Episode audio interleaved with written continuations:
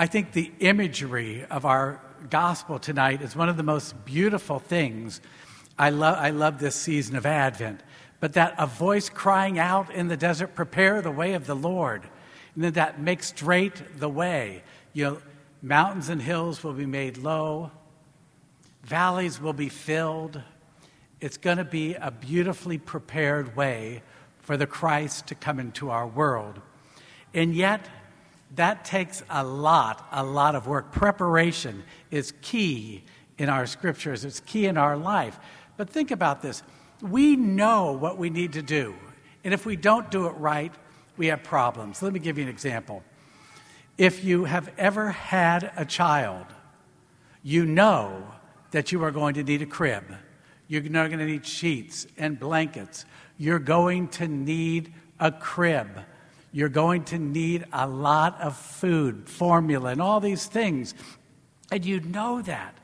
But if you don't know it, if this is your first child and you don't lay in enough diapers, if you don't have enough things, supplies, you know there's going to be some problems, right?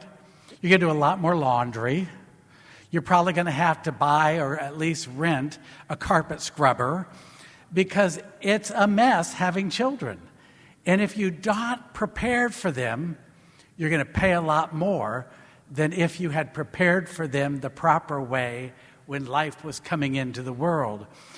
That's what this gospel is all about. It's saying we can make this difficult or we can make it easy. And it goes that way through all of life, whether they're in high school, whether they're in college. That's the way it is with kids.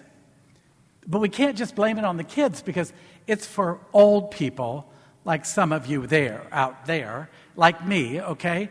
And you have to stop and think, now, what am I going to do as I grow older? Do I have enough funds to make this work out? And if I'm moving into a house, do I need to put up a, a railing? Do I need a lift to get somebody up the stairwell? Do I, in the bathroom, make sure that it's a walk in shower? Do I have grip rails on there? You know, there's all of those things that today we take for granted. But every single age of life tells us we have got to be prepared. Now, some things we can't be prepared for. You know, I remember just a year and a half ago when the pandemic was hitting us, nobody knew what to do.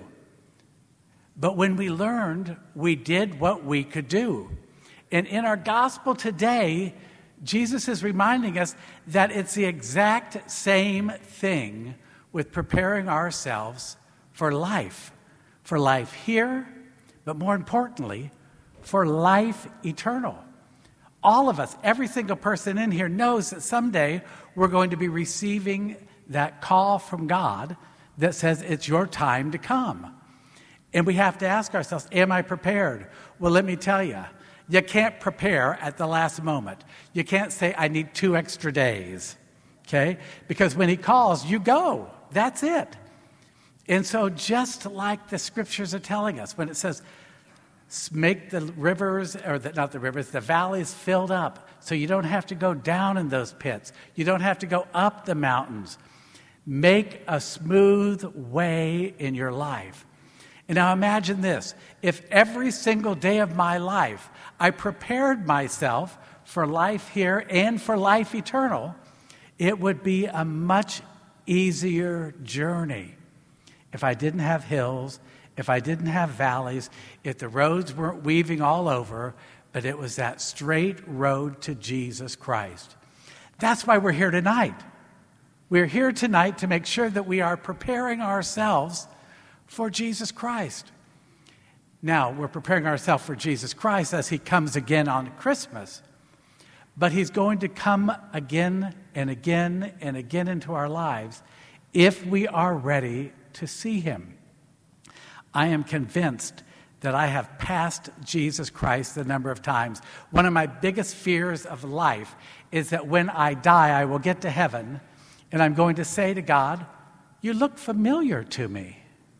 He's going to say, Well, you know, I tried to stop you one day in the hall at Central Catholic, but you were very in in, I was inflamed actually with chasing this kid down the hallway who was chewing gum and blowing bubbles as he went by me just to know he, he had let me know that he was doing what he wasn't supposed to do, and that was chewing gum. So he was kind of flaunting it in my face.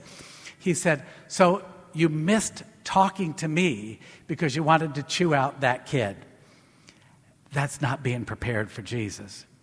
In our daily life, we have opportunities to meet Jesus in and out of the church. And in meeting him, we grow to know him better, and he grows to know us better. And that relationship makes us a smoother journey, not as windy journey, not as many mountains or valleys. But it takes us today to prepare a way of the Lord. So as we go through these holy days, let us make sure that we are spending our Advent preparing the way of the Lord.